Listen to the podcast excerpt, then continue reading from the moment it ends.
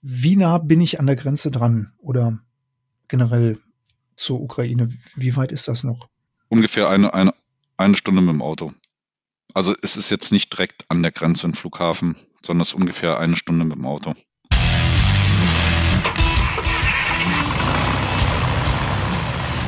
Moin in der Privatpiloten Lounge.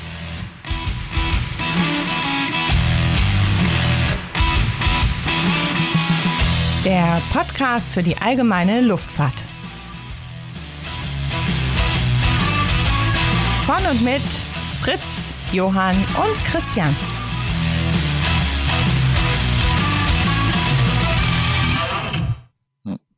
Was wir auch versuchen ist, ähm, wenn es Piloten interessiert, ja, also wir bekommen gerade im Flight Ops auch, auch, auch der Stefan im, Hintergrund na, natürlich auch die ganzen persönlichen Geschichten äh, mit. Ja, und das versuchen wir natürlich auch ähm, so nicht in der Tiefe äh, den Piloten mitzugeben. Also wenn es interessiert, kann man kann man sich drüber unterhalten. Ja, kann man sich vorstellen, da sind auch ziemlich tragische und schreckliche Sachen mit dabei. Aber das versuchen wir dann auch mit halt ähm, halt mental fernzuhalten, ja, weil der Pilot muss sich konzentrieren und man fliegt, man, man fliegt halt in Richtung eines Kriegsgebietes, ja. Und wenn man in, in Tschechow landet, und das war halt die ersten Male, musste man halt nach Tschechow, und da sieht man dann halt rechts und links äh, an der Landebahn die Patriot-Raketen. So, und diese, die stehen dann nicht nur da, sondern die sind gefechtsbereit. Und das heißt, am Horizont, wenn man runtergeht, weiß man, da hinten ist Krieg. Und das wird dem einen oder anderen erst später bewusst. Thema SISM, Critical Incident Stress Management, arbeitet ihr mit der Stiftung Mayday zusammen für die Piloten? Das bisher neu ist, der Name, nein. Noch nicht. Also äh, an der Stelle Grüße an die Stiftung Mayday, gegründet in den 90er Jahren aufgrund ähm, eines Absturzes eines russischen Luftwaffenpilotes bei einer, bei einer Flugshow. Und ähm, Mayday leistet psychologische Erste Hilfe von Fliegern für Flieger. Ich äh, gebe euch gerne mal die Kontaktdaten. Dann könntet ihr euch dann dort mal vielleicht mit den Verantwortlichen auseinandersetzen, weil, wie ihr gerade gesagt habt, wenn man in Polen an der Grenze zur Ukraine landet, äh, muss man sich darüber im Klaren sein, dass es ein paar Kilometer weiter eben äh, Raketeneinschläge gibt und da sterben Menschen. Ähm, das kann sehr psychisch belastend sein. Und ja, eigentlich muss man an der Stelle mal sagen, arbeiten bei euch oder seid ihr alles sehr mutige Bundesbürger, weil ihr euren Arsch irgendwo auch riskiert. Sei es die Piloten oder sei es diejenigen, die bei euch wie ihr in der Organisation sitzen, um Menschen zu helfen. Hochachtung mal an dieser Stelle. Wie viele Piloten fliegen denn aktiv für euch? Kai, du hast ja eine Statistik darüber. Ja, jetzt kommt der ITler durch. Aber ich kann vielleicht mal ein paar, paar Sachen geben. Also, also wie gesagt, ähm, am Anfang hat man gesagt, äh, ja, fünf oder zehn Piloten. In der Zwischenzeit haben wir 409 registrierte Piloten in 37 Ländern. Also wie gesagt, alle können leider nicht fliegen, aber allein schon die Unterstützung. Und das ist natürlich auch, auch ein sehr schönes Austauschnetzwerk geworden. Ja, nur mal ein Beispiel zu, zu nennen. Einer hat einen Reifenplatzer in Polen, hat er kurz in die Gruppe geschrieben, äh, wo kann ich ihn reparieren lassen? Zwei Minuten später, da und da, dem kannst du vertrauen, rufst du an. Ja. Ähm, Flugzeuge haben wir 307 registriert. Dann kommen wir jetzt vielleicht mal zu den interessanten Daten. Insgesamt haben wir bisher seit äh, unserem Erstflug 94 Flüge durchführen können. Von den 409 Piloten sind bereits 71 geflogen. Also wir versuchen das auch wirklich aufzuteilen. Äh, jetzt so mehr oder mehr so für äh, Piloten-Nerds über 105.000 nautische Meilen sind wir geflogen. Circa 875 Flugstunden.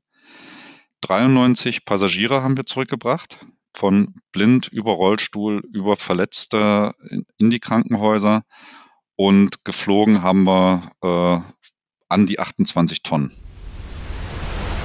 Diese heutige Podcast-Folge wird euch präsentiert von pilotenbedarf.de. Einfach mal reinschauen.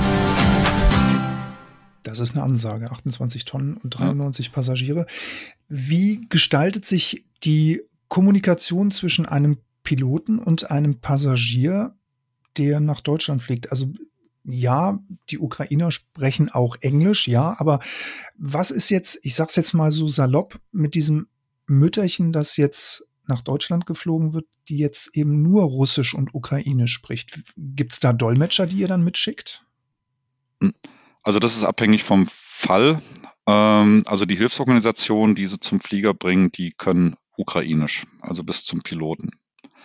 Dann, ähm, je nach Situation, äh, haben wir viele Ukrainer in Deutschland, äh, die dann telefonisch zur Verfügung stehen, ja, die man anrufen kann, um denen zu erklären, wie kommt man in den Flieger rein, habt bitte keine Angst. Ich meine, man darf immer nicht vergessen, die, die, die kommen traumatisiert, ja, aus irgendeinem Keller, wo sie teilweise zerschossen wurden, wo sie Leute verlieren, kommen in ein unbekanntes Land nach Polen, dann werden sie ohne die Sprache zu verstehen, in so eine kleine Rumpelkiste gestopft, weil für viele ist das der erste Flug überhaupt im Leben, kennen die Sprache nicht und fliegen eigentlich in ein unbekanntes Ziel nach Deutschland oder nach Europa.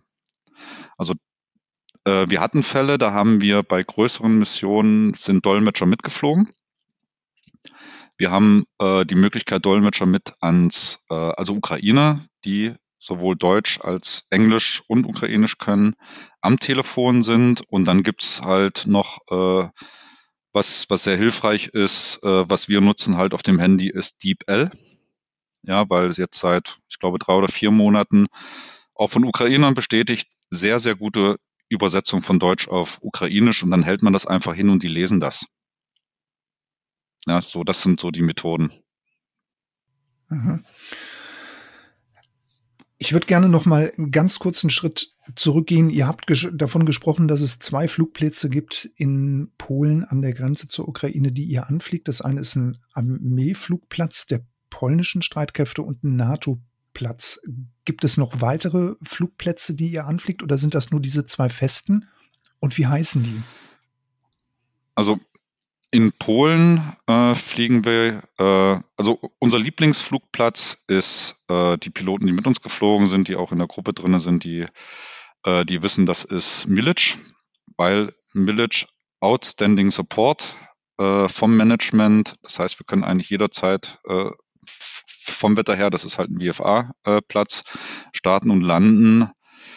Die Leute haben teilweise die Cargo entgegennehmen, Tränen in den Augen, was wir machen, wenn die sehen, was wir liefern. Also vollste Unterstützung, da ist US Army, da gibt's auch gutes Essen. Also wir brauchen nur anmelden, volle Unterstützung. Das ist Milic. Dann haben wir Tschechow, mit dem wir gestartet sind.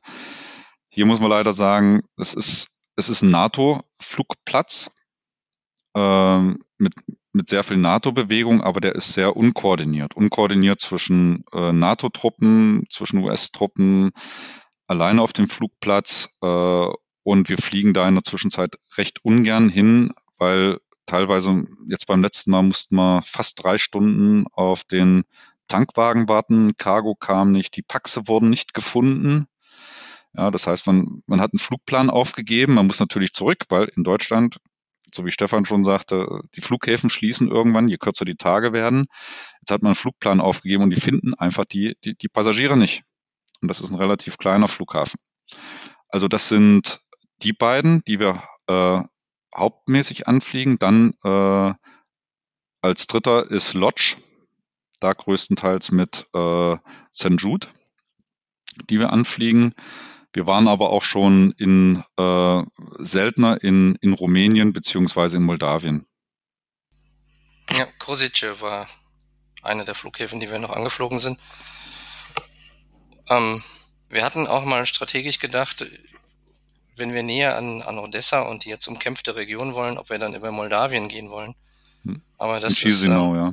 ja, das ist das ist einerseits ist es sehr, sehr weit. Da kommst du natürlich auch dann nur mit einer relativ schnellen Maschine hin, mit einer großen Reichweite. Und ähm, andererseits ist es jetzt natürlich auch sehr gefährlich geworden, ne? weil wir wissen ja, dass die Russen auch schon bei Angriffen über das territoriale Gebiet von Moldawien Raketen abgeschossen haben. Und deshalb würden wir das nicht empfehlen. Also wir versuchen da schon strategisch ähm, in, in, in einer sicheren Position zu sein. Und in Milic ist es halt sehr vorteilhaft, das ist dann auch, wie der Kai gesagt hat, die US Army, die 101. Luftlandedivision. Und ähm, so als kleinen Beigeschmack dafür, das Essen ist halt viel besser. In Tschechow gibt's nicht mal einen Snickers-Automat, den haben sie abgebaut. Ja, das hört sich zwar trivial an, aber du sitzt da in der Maschine, du bist dann, je nachdem, wie schnell die Maschine ist, was du jetzt für ein Gerät hast, bist du dann drei Stunden unterwegs. Dann landest du dort. Das Einzige, was du halt kriegst, ist ein Kaffee und die Wege zur Toilette sind ewig weit und es gibt nichts zu essen. Also musst du dann schon in die Cafeteria gehen. In Medic ist es so, die, die 101. hat dort um die Ecke Zelte aufgebaut. Da gibt's von, von der Pizza bis zum Hamburger alles. Und in der Zeit betanken die Leute die Maschine. Also es ist halt, es ist wirklich wie ein Full-Service. Es ist ja. einfach viel, viel besser für die Piloten, viel angenehmer. Ja, auch wenn man sich Cargo anguckt, ich meine, das ist ein riesen äh, Flugplatz Tschechow, aber man kann sich ja vorstellen, äh, dass die, die Fahrer aus der Ukraine manchmal auch so ein paar Schwierigkeiten haben. Ja? Entweder sind sie unter Beschuss oder sie kommen nicht über die Grenze, was schwierig ist, gerade zwischen Polen äh, und Ukraine. dann sind die halt nicht äh, direkt zur Landung in Tschechow. Und dann kann das schon mal sein, dass dann Tschechow sagt, sie verwehren die Annahme von Cargo. Und die Village, ah, kein Problem, dann lasst das über Nacht stehen, wenn der morgen kommt, dann könnt ihr das abholen. Ja, also alles, alles so Faktoren. Jetzt bin ich in Polen angekommen, gelandet, mein Flugzeug ist ausgeladen. Womit habt ihr jetzt zu kämpfen? Welche Probleme ergeben sich jetzt, die Hilfsgüter ähm, in die Ukraine zu bringen? Und wie kommen die jetzt dahin? Also wa wahrscheinlich jetzt auf dem Landweg. Ne? Die werden jetzt wahrscheinlich in LKWs geladen und dann muss es wiederum mutige Menschen geben, die dann ihr Leben riskieren, um Hilfsgüter in die Ukraine zu fahren, oder? Ja, also wir haben, also wir arbeiten damit, äh, wir haben ein paar eigene Fahrer aktiviert, also die wir so aus der Vergangenheit kannten, denen wir halt vertrauen. Dann äh, arbeiten wir auch mit äh, ukrainischen äh, Hilfsorganisationen. UA8 ist zum Beispiel eine. Oder halt Fahrer von den Hilfsorganisationen hier selbst, vom Blau-Gelben Kreuz oder äh, Nicht reden, machen, organisieren das. Die haben dann ihre vertrauenswürdigen Fahrer, die holen das ab, die werden angemeldet, dann übergeben wir das und dann kriegen wir halt nur Meldungen, wenn das dann in der Ukraine angekommen ist. Aber das funktioniert relativ gut. Wir wissen zwar manchmal nicht, wie sie es schaffen, äh, ganz schmerzlos und innerhalb von Minuten äh, über die Grenze zu kommen. Teilweise haben sie die Passierscheine, die richtigen und so weiter, aber das funktioniert halt. Also was, was man dabei nicht, verge nicht vergessen darf, ist, es müssen auch Personen sein, die bekannt sind und zu denen man Vertrauen hat. Also einer, der jetzt schon länger fährt, den haben wir auch über den Piloten kennengelernt, wenn der zuhört, der Sascha Giest, der hat uns den Kontakt vermittelt. Ähm, wir mussten dann auch lernen von den Hilfsorganisationen, dass die selbst nicht mit den Regierungsorganisationen zusammenarbeiten. Das kann der Kai vielleicht auch nochmal besser erklären. Und deswegen kriegen wir von den Fahrern, wenn sie das abgeliefert haben, dann Bilder oder sogar Videos äh, aus den Krankenhäusern. Und äh, der Kai hatte dann ein sehr intensives Gespräch mit einigen Hilfsorganisationen, die ihm erzählt haben. Aber das kannst du dir besser erzählen, wo, wo dann die, die, die Lieferung abgeblieben ist. Ja, die sind einfach verschwunden. Sagen wir es mal so. Also Füße also, Was halt immer wieder passi passieren kann, ja, die sagen, sie sagten uns halt, was immer wieder passieren kann, ist, dass eben, also sie sagen selbst, die Ukraine, das, das Land ist im Krieg. Da gibt's ähm, teilweise Wilden Westen und sehr viel Korruption. Und es kann halt sein, wenn er ein Bürgermeister ist oder äh, ein Militärattaché oder wie die vom Titel her heißen, der so eine Hilfslieferung entgegennimmt, der behält die dann halt, lässt sich dann feiern und lässt sie dann irgendjemand zukommen aus seinem Freundes- oder Bekanntenkreis. Das ist keine Seltenheit. Deswegen gibt es dort eben nur bestimmte Personen, die, bei denen dann auch der Ausweis und alles hinterlegt ist, die dann von den Hilfsorganisationen interviewt worden sind, die bekannt sind oder Leute, die von bekannten Personen vermittelt wurden, die solche Fahrten dann auch durchführen. Mhm. Ich wollte gerne noch mal einen kleinen Schritt zurückgehen, so generell die Zollabfertigung. Wenn ich jetzt aus Deutschland mit den Hilfsgütern nach Polen komme, das funktioniert alles völlig reibungslos und problemlos oder habt ihr da auch schon mal so den ein oder anderen Hilferuf aus Polen nach Deutschland?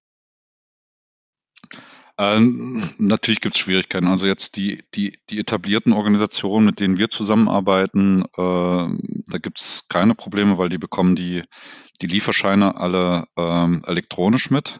Natürlich äh, müssen in den Lieferscheinen an der polnischen Grenze, wenn es zur Ukraine geht, muss alles, was äh, transportiert wird, muss aufgelistet sein.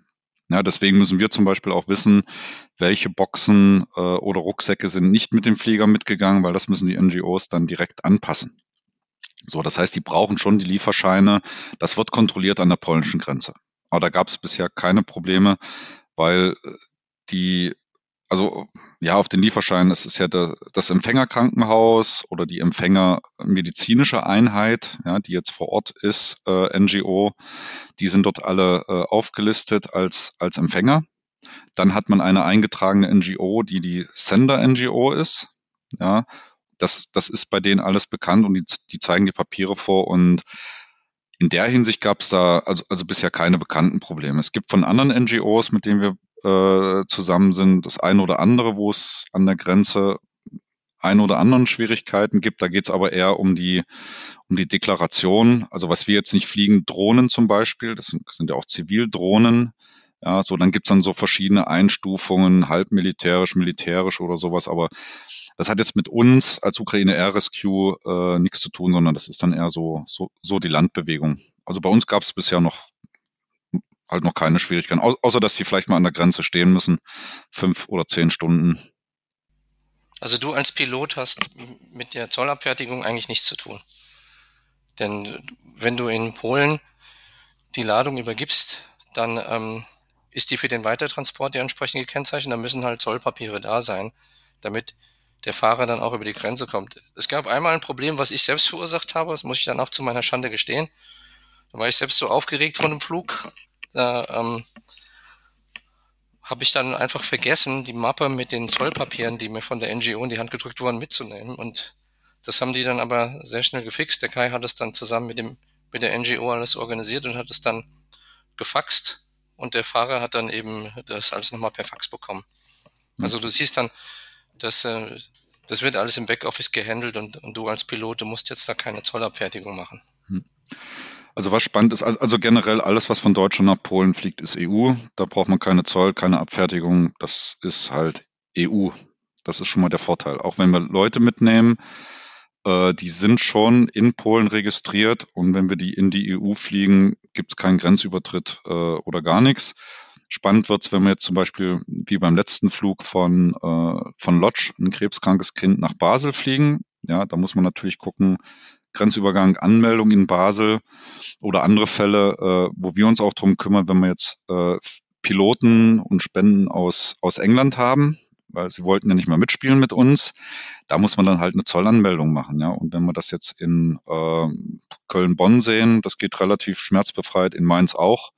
Das meldet man vorher an, einen Tag vorher, ja, da kommen die Kollegen von Zoll und Polizei raus, gucken sich den Ausweis an, sind happy, machen sogar teilweise Foto, weil sie es irgendwie geil finden, was wir da alle tun.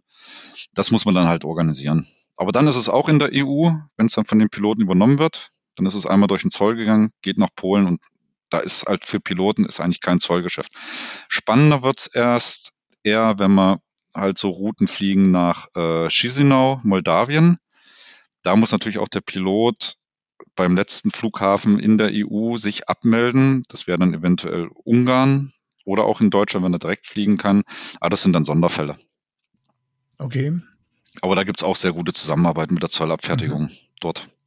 Ja, hm, ihr habt das gerade angesprochen. Also wenn ich jetzt dort lande in Polen, die Organisationen stehen da, freuen sich. Ich stelle mir das jetzt mal ein bisschen bildlich vor man wird da mehr oder weniger wirklich mit offenen Armen empfangen, dass man hilft.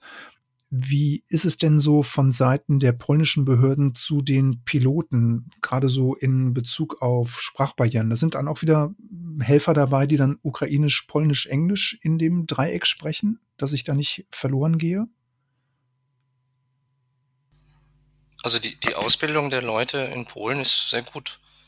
Also wir hatten bisher da mit noch niemandem Kontakt, der kein Englisch gesprochen hat. Okay.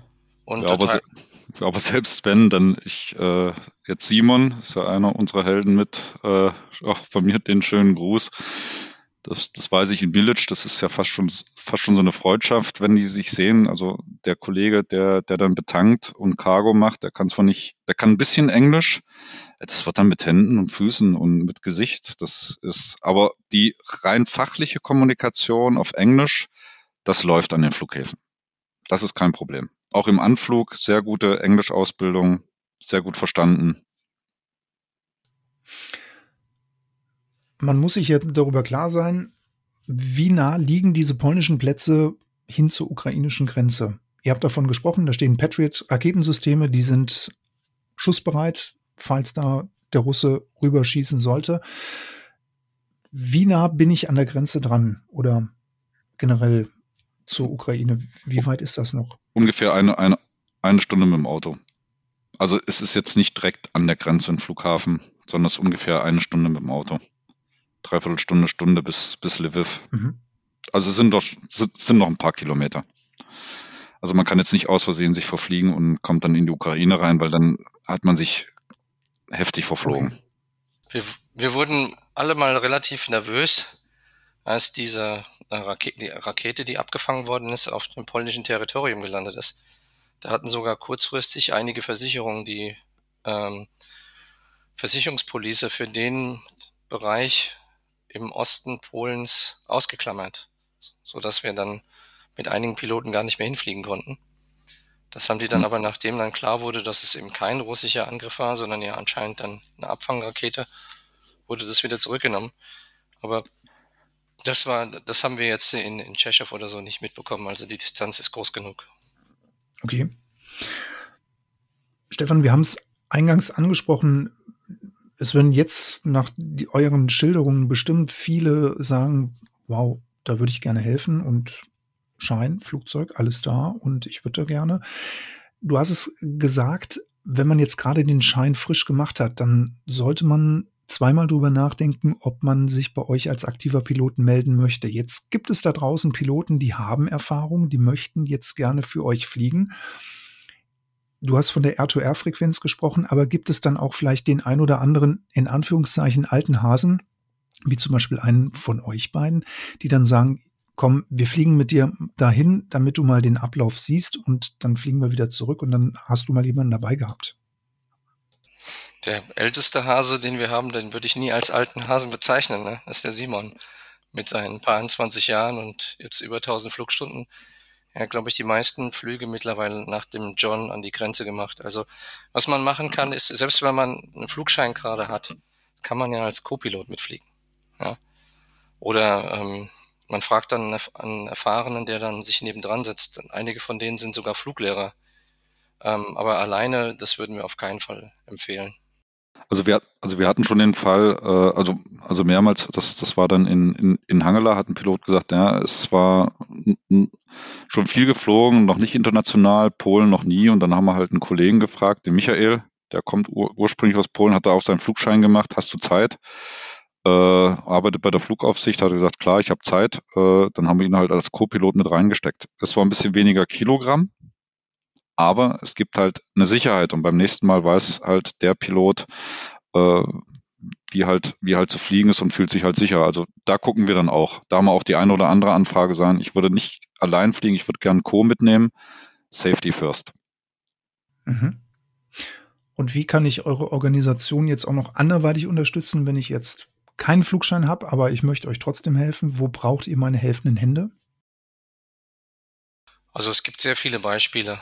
Wir haben ähm, auch in der Anfangszeit haben wir zum Beispiel von ähm, dem Werder Bremen ein Trikot gesponsert bekommen, was wir versteigern können, können das dann zu Geld machen und dann auf die Art und Weise dann Sprit kaufen oder Medizin. Es gab sogar in Hamburg eine Marathonläuferin, die dann für uns gelaufen ist und für uns geworben hat und Geld eingesammelt hat. Also bis hin zu Unternehmern, die also selbst keinen Flugschein haben, aber die Sache toll finden und auch schon in einen höheren Betrag geleistet haben. Ähm, da gibt es verschiedene Aktionen, also wo man dann Dinge tun kann. Also was sehr emotional war, wir hatten ähm, eine Schule, die hauptsächlich aus Inklusionskindern besteht die ähm, über zweieinhalbtausend Euro gespart haben, indem sie einfach von Haustür zu Haustür gegangen sind, dafür geworben haben. Das waren schon tolle Leistungen, sehr emotionale Momente. Als wir dort in der Schule waren, haben wir dann auch Cappies mitgebracht und Pullover für die Kinder. einen kleinen Vortrag gemacht und so ein bisschen ja. motiviert. Ja, weil ja. so der Spruch, euch ist es meistens so, oder wenn jemand kommt, äh, das geht nicht, das funktioniert nicht, erzählen wir halt unsere Story. Wie viele Leute haben uns gesagt, das wird nie funktionieren. Ja, und das macht ihnen dann Mut. Und dann in die leuchtenden Augen zu schauen, das, das gibt auch eine Menge zurück. Und wenn man dann sagt, okay, ich habe jetzt zwar nicht äh, die zündende Idee und auch nicht ein großes Portfolio zur Verfügung, um da irgendwas zu spenden, aber ich würde gern was tun. Ich meine, ich erinnere immer an, an unsere Fiona im, im Backoffice-Bereich. Ja. Sie hat dann ihren Job bei der ähm, Royal Air Force erstmal den Nagel gehängt, weil sie eben humanitäre Arbeit machen wollte für ein Jahr und arbeitet jetzt äh, für uns. Ja, ist auf eigene Kosten dann nach Deutschland gereist, hat dann mit dem Kai zusammen Backoffice gemacht, auch mal die Hilfs Hilfsorganisation besucht und unterstützt uns da, indem sie Flight-Ops macht. Also Möglichkeiten gibt's eine Menge. Ja. Oder Kontakte zu, zu Besitzern von Maschinen, äh, wovon wir natürlich auch leben, ist natürlich das, das Sponsoring. Also, also wir, wir haben viele Unternehmen, ähm, und, und auch Familien, ja, die auch größere Flieger haben. Also wir grüßen, wir wissen jetzt nicht, ob wir es namentlich benennen dürfen, aber die, die wissen, wen wir meinen, ja, mit unserer Lieblings-King Air. Ja, die sagen, wenn immer wir fliegen, ja, passt viel rein. Also wenn es da jemanden gibt, der sagt, er hat da noch die eine oder andere Maschine, große rumstehen, jetzt gerade in der Zeit mit schlechtem Wetter, mit kürzeren Tagen, IFA, De-Icing und so weiter, das ist immer alles herzlich willkommen ja, oder halt irgendwelche Kontakte, der jemanden kennt oder sagt, ich kenne die eine oder andere Firma zum Sponsoring, ja, weil wir versuchen natürlich, viele Piloten wollen fliegen, wo wir dann auch sagen, okay, vom Sprit her, das unterstützen wir halt finanziell. Also es ist alles 100 Prozent, ist das halt alles auf äh, ja, Spenden aufgelegt, äh, ausgelegt. Ich wollte nämlich jetzt gerade mit der Frage in, ins Haus reinfallen. Sponsoren, dürft ihr ein paar Namen nennen? Also wir haben ein paar auf der Webseite, die, die wir halt benennen dürfen. Also erstmal als, als eines unserer schönsten Sponsoren, nennen wir es mal so, das ist die Firma ServiceNow. Also wer das jetzt kennt aus der IT, weil normalerweise können sich dieses Produkt nur Großfirmen leisten. Was ist das, ja. ServiceNow? So, äh, ServiceNow ist eigentlich ein, es ist ein Ticketsystem in der IT, was so von Groß, äh, Firmen wie T-Systems, äh, Hewlett Packard und von anderen, also Großfirmen benutzt werden, weil die wirklich sehr teuer ist, auch von den Lizenzen her. Das benutzen wir für die komplette Flugplanung, Dokumentation von Medizin und so weiter. Da haben wir auch Programmierer zur Verfügung gestellt bekommen. Dann haben wir Vorflight vielleicht für den, um mal auch was Bekanntes zu nennen. Die haben uns für Flight Ops äh, für mindestens ein Jahr äh, die, die Lizenzen zur Verfügung gestellt wo vielleicht auch der ein oder andere Pilot über uns ongeboardet werden kann, um Vorflight zu nutzen. Ja, wen kennt man so noch? Äh, die Firma Haas, Schleifmaschinen, einer der noch übrig gebliebenen ganz großen äh, mittelständischen äh, Unternehmen und eine ganze Menge. Aber das kann man bei uns auf der, auf der Webseite auch sehen. Also für die, die benannt werden wollen, Unterstützer und Sponsoren. Und ja, da können wir, werden wir auch alle benennen, die da benannt werden wollen. Also wir haben natürlich auch viele stille äh, Sponsoren, die sagen, ist vielleicht ein bisschen ungünstig, aber ja. Aber da kann man mal, mal drauf gucken, so die Bekannten. Okay. Die sich da beteiligen. Wenn wir schon mal bei diesem sensiblen Thema Geld sind und da ihr euch mit Sponsoren und mit Spenden finanzieren müsst, von welchem Kostenapparat sprechen wir hier im Monat, was ihr stemmen müsst, wenn ihr darüber sprechen möchtet? Also, ja, man kann es man kann's ja un ungefähr dann auch im Kopf rechnen machen. Also, das ist immer abhängig, äh, wird ein Flug voll gesponsert ähm, oder geben wir den Sprit dazu? Das ist dann so von äh, Mission zu Mission zwischen 2000 und 10.000 Euro ja, die wir dann mit aufbringen.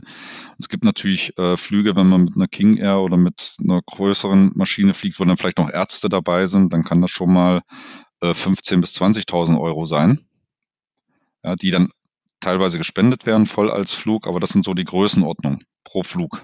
Aber das kann ja jeder, der Pilot ist, der weiß ja un ungefähr, was die Kosten sind. Ne? Ja, stimmt. Wenn ihr jetzt darüber sprecht, ähm, Kosten zu erstatten. Wie funktioniert das, wenn ich jetzt für euch einen Hilfsflug durchführe? Gibt es da eine Spendenquittung von eurer Seite oder wie, wie läuft das ab, dass ihr oder dass der Pilot nicht auf den Kosten ganz sitzen bleibt irgendwie? Also ähm, dadurch, dass wir halt bei der äh, Europäischen Donauakademie sind, die als, als eingetragene NGO äh, äh, am, am Markt ist, sage ich mal. Also es gibt Spendenquittungen auf jeden Fall. Ja, also für, für Gespendete. So, da gibt es so ein paar Richtlinien, die der Finanzer, ja, damit unsere Kollegen von der Steuer und wenn die Finanzprüfung kommt, dass das alles korrekt ist. Dann gibt es auch äh, entsprechendes Formular bei uns auf der Webseite zum Runterladen. Gibt es übrigens auch andere Checklisten, zum Beispiel Anflugchecklisten für Millage äh, und so weiter. Und ähm, es ist auch mehr ein Finanztrick. Es gibt halt auch einen Auslagenersatz. So, das heißt, wenn Rechnungen eingeführt werden, dass halt äh, die Rechnungen mitbezahlt werden. Also da gibt's einen verschiedenen Mix. Ja, Übernahme der Spritkosten, äh, andere Übernahmen. Aber das, das kann man damit erklären. Da haben wir auch eine Checkliste für äh, auf der Webseite und auch die entsprechenden deutschlandgemäß Formulare. Die wir allerdings brauchen, nicht weil wir so uns ausdenken, sondern damit das auch gegenüber dem Finanzamt alles so seine Richtigkeit hat. Mhm. Gibt es eigentlich momentan ein Hilfsgut oder generell Hilfsgüter, die ihr wirklich dringend braucht, dass ihr sagt, das fehlt in der Ukraine am meisten? Was fällt euch da ein? Oder gibt es da was? Wie groß soll die Liste sein? Also alles, was Medizin hoch und runter. Generatoren, weil es ist kalt. Also nicht, dass wir die transportieren, sondern was wird gebraucht? Warme Sachen. Sehr großer Bedarf ist äh, zum Beispiel an Starlink-Modulen in der Ukraine für die Kommunikation. Also die Liste ist lang. Es sind Autos. Heute erst gerade wieder mit jemandem gesprochen, äh, der gerne ein Auto, einen Kleintransporter spenden will für die Ukraine da gibt's auch wieder Auflagen. Muss man sich kundig machen. So eine Spende darf nicht höher als 10.000 Euro, sonst kann man das nicht ausführen als Spender, Hilfsorganisation nach Polen. Ist aber nicht unser, unser Geschäft. Ähm, um da auch mal Zahlen zu nennen, die Halbwertszeit von einem Kleintransporter für NGOs in Frontnähe ist anderthalb Wochen. Also ich habe Kontakte zu, zu Medizinern vor Ort, äh, Medicals, äh, da ist durch einen Scharfschützen der Kühler zerschossen worden. Wir gehen mal davon aus, dass er das Auto zerstören wollte und nicht den Medik treffen. Also es wird eigentlich alles, was man sich vorstellen kann. Trinkwasser. Wir haben äh, der Lions Club in Köln, die haben jetzt wieder acht äh, riesengroße Wasserfilter gespendet.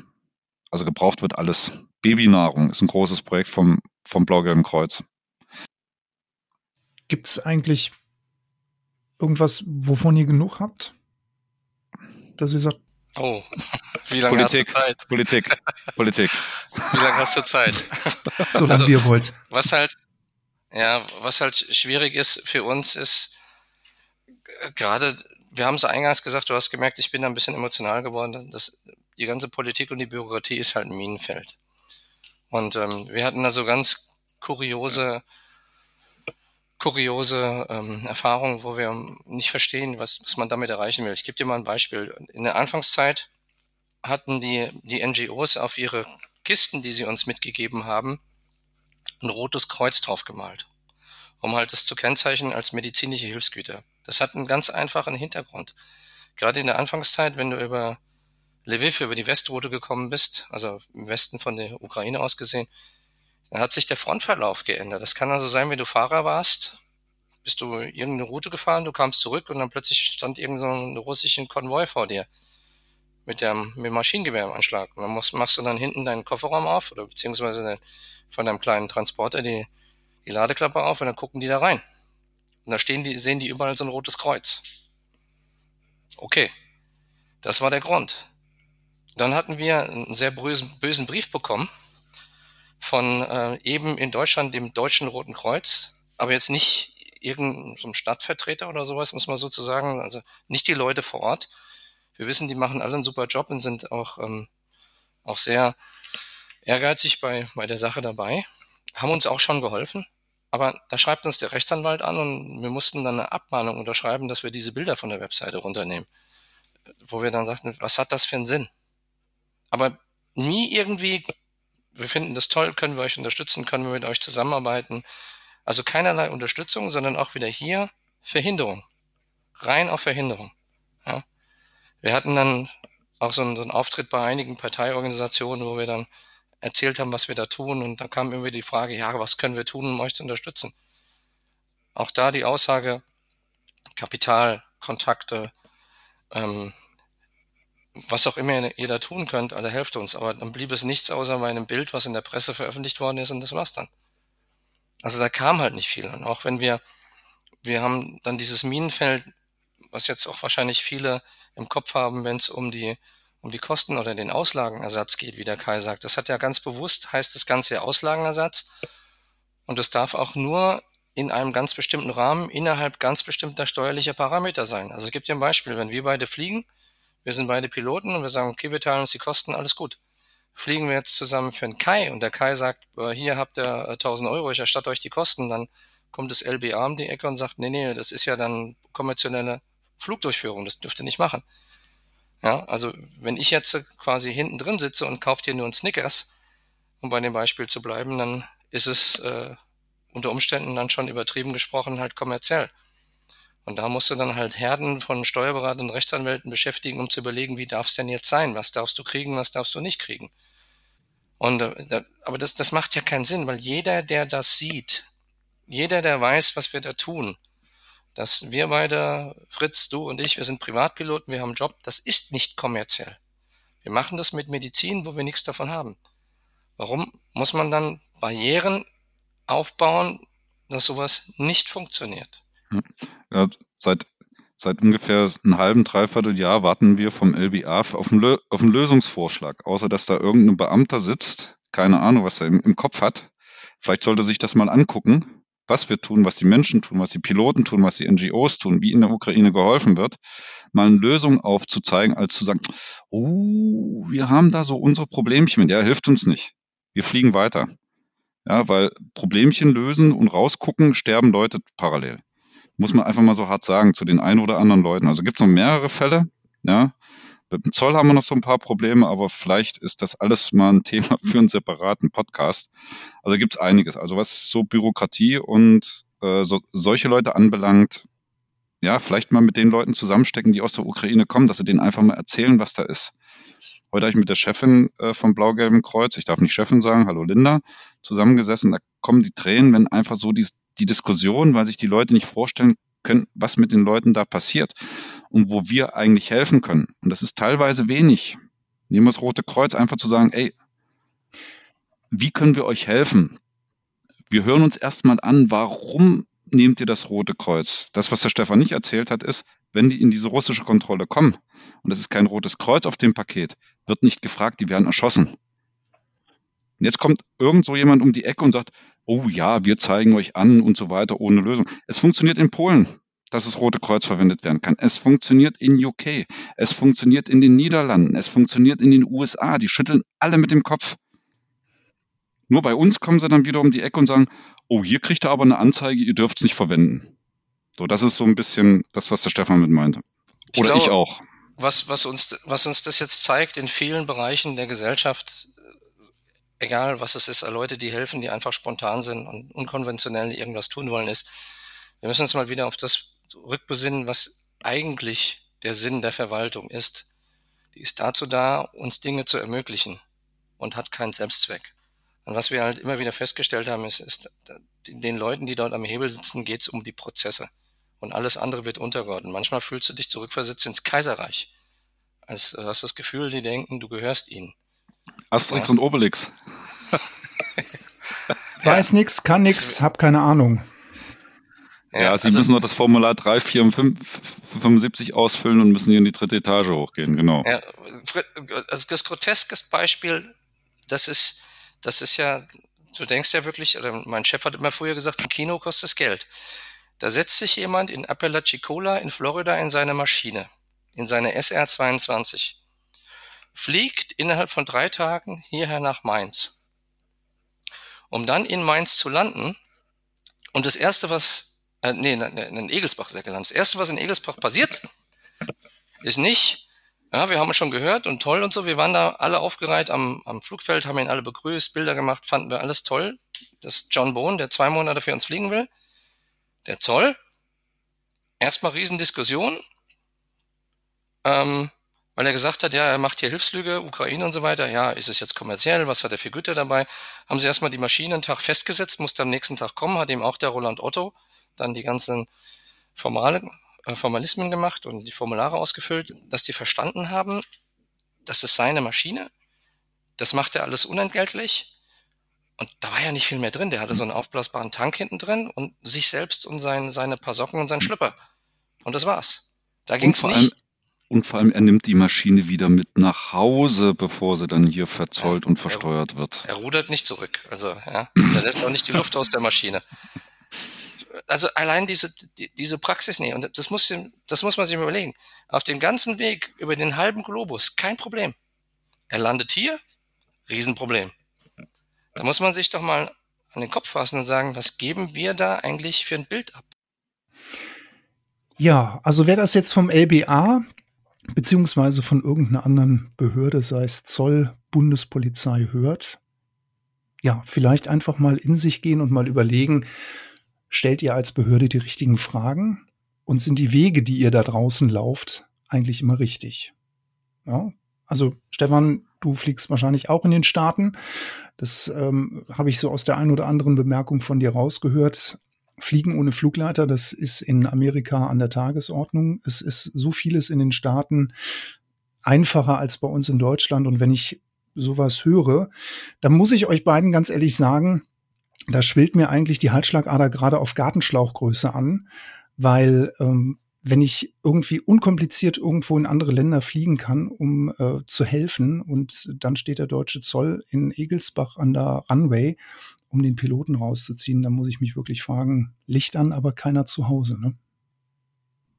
Ja, aber das sind, wir haben halt gelernt, das sind immer nur so zwei, drei Leute. Der, Großteil der Leute, sind wir ganz ehrlich, die machen einen super Job. Ja? Die halten auch den Laden am Laufen. Aber ich weiß es nicht, was man tun kann oder tun muss, um eben denen zu sagen, die bremsen, stopp. Ja, das mhm. ist nicht deine Aufgabe. Wir sind dazu da, um Dinge zu ermöglichen und nicht um Dinge zu verhindern.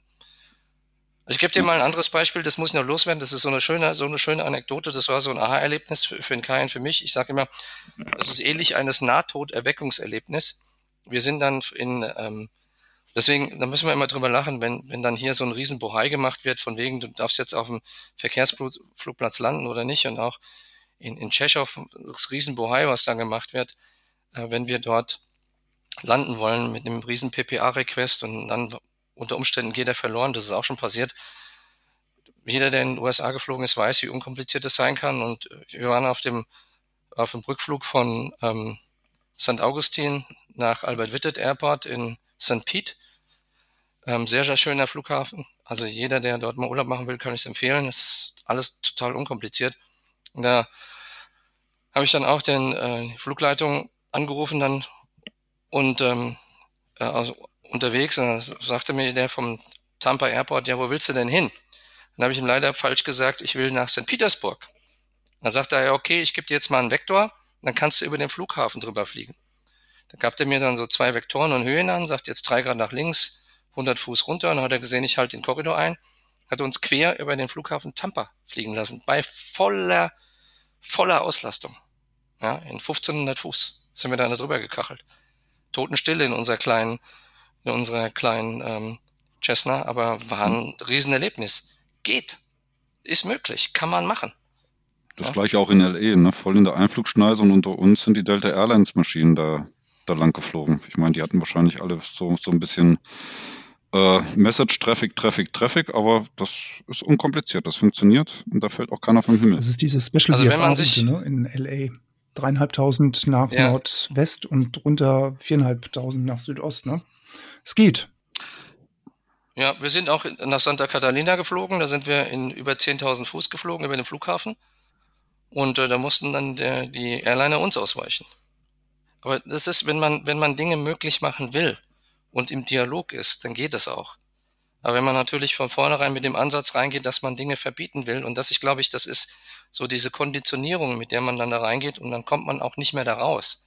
Weil man prinzipiell dann nicht mehr auf Dialog ausgerichtet ist, um Dinge zu ermöglichen, sondern erstmal um Sachen zu verhindern. Hm. Und das war für uns also so ein Aha-Erlebnis, was wir auch mitnehmen. Wir haben gemerkt, dass uns wird es nicht geben ohne die Unterstützung der Leute drumherum. Das sind die Hände, die uns tragen. Viele Unternehmer, die Unternehmer, die dieses Land nach oben gebracht haben und dieses Land nach oben halten, haben uns auch sehr, sehr unterstützt. Findet ihr auch auf der Webseite. Ähm, da sind Leute dabei, die jetzt zum Beispiel in Anführungszeichen nur einen Pflegedienst haben, ja, wie der, der René Laumann, der sehr, sehr viele Flüge gemacht hat an die Grenze. Oder Leute, die einen großen Betrieb mit mehreren hundert Leuten haben. Die keine Fragen stellen, die einfach Dinge möglich machen. Und vielleicht müsste man mal sich daran mal ein Beispiel nehmen und sagen, einfach mal wieder diese Machermentalität, Fritz, wie du gesagt hast am Anfang. Da kann man sehr viele Probleme auch im Dialog lösen, wenn man lösungsorientiert an die Dinge rangeht. Und eben auch die richtigen Fragen stellen. Hm.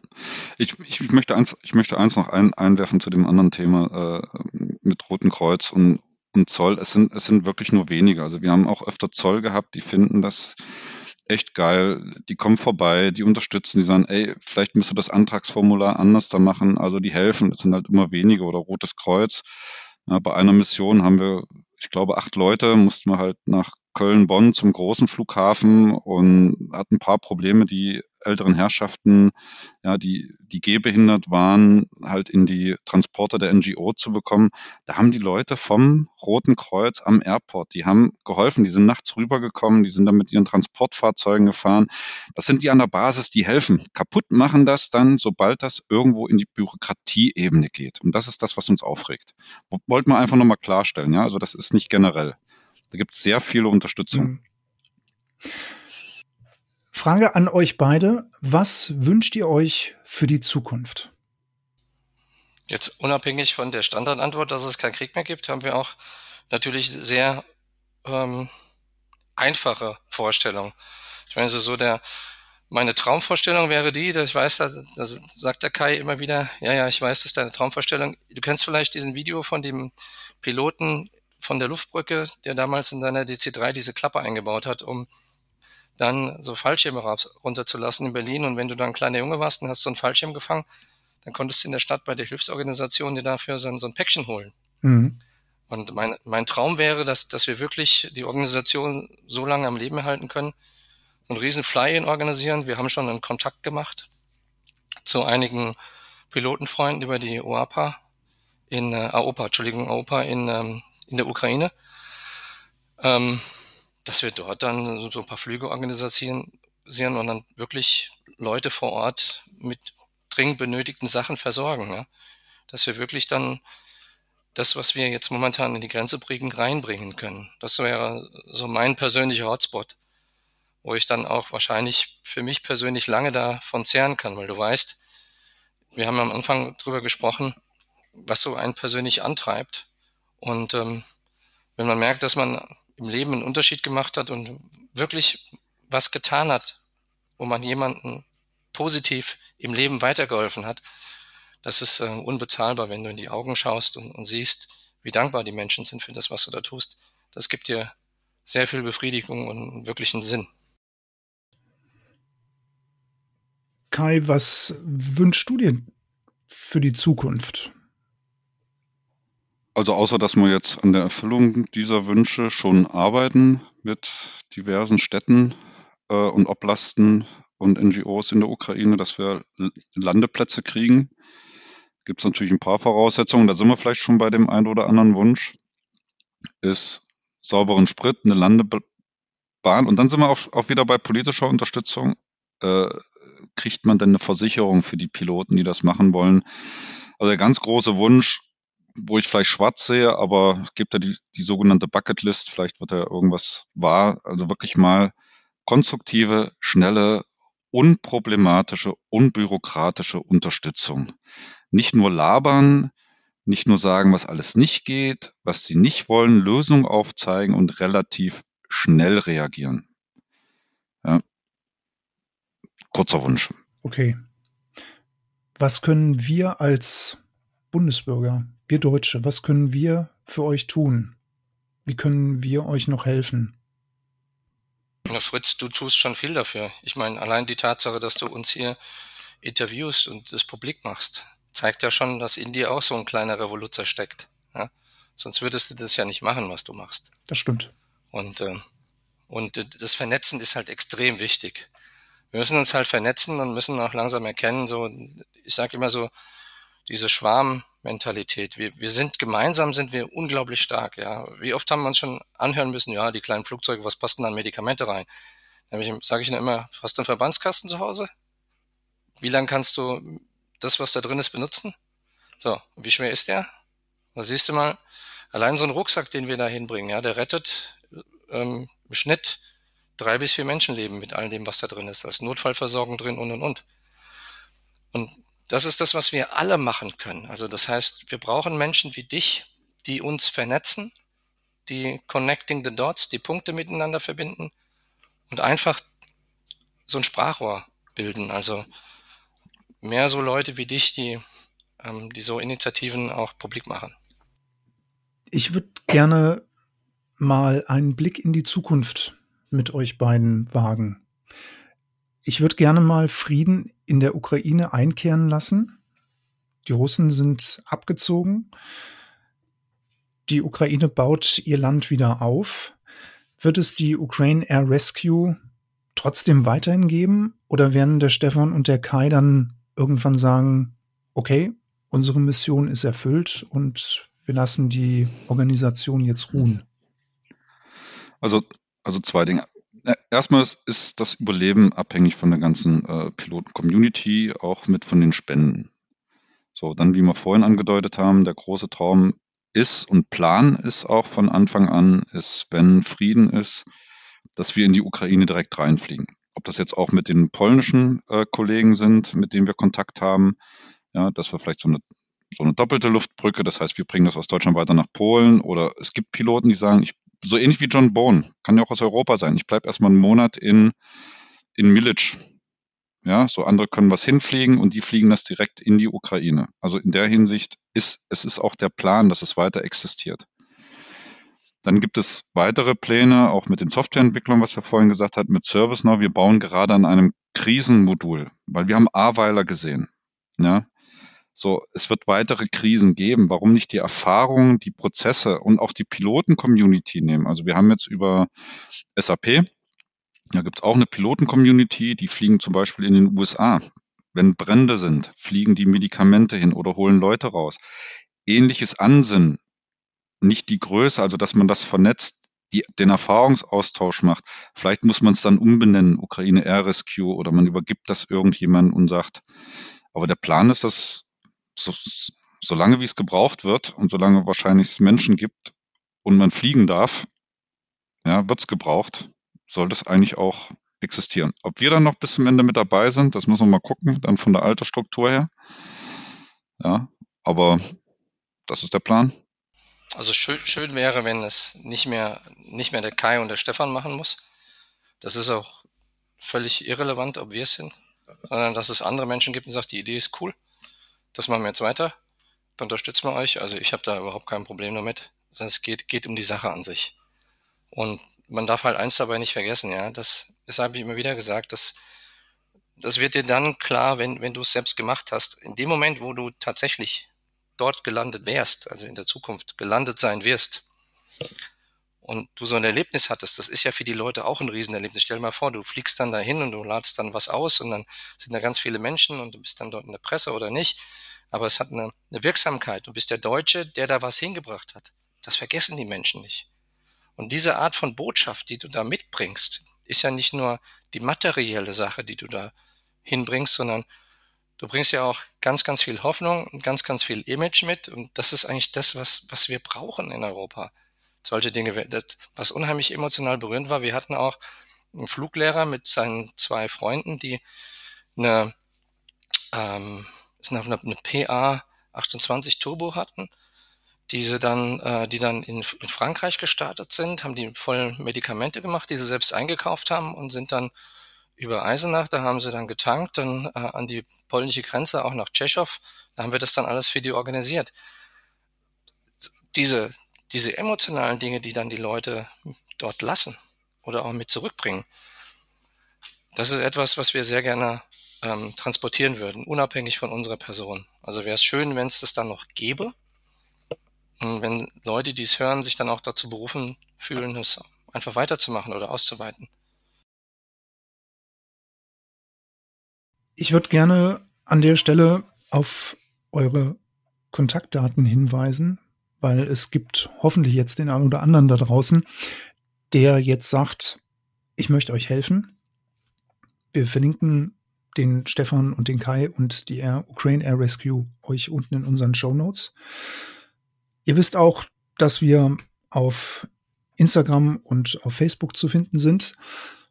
Normalerweise würde ich jetzt diese Sendung mit unserem letzten Satz beenden, aber ich möchte gerne dem Stefan und dem Kai einfach jetzt die Möglichkeit geben, jetzt nochmal das ja loszuwerden oder das jetzt hier nochmal rauszutragen, was euch beiden wichtig ist, was ihr euch wünscht oder was ihr braucht oder einfach einen Aufruf zu machen?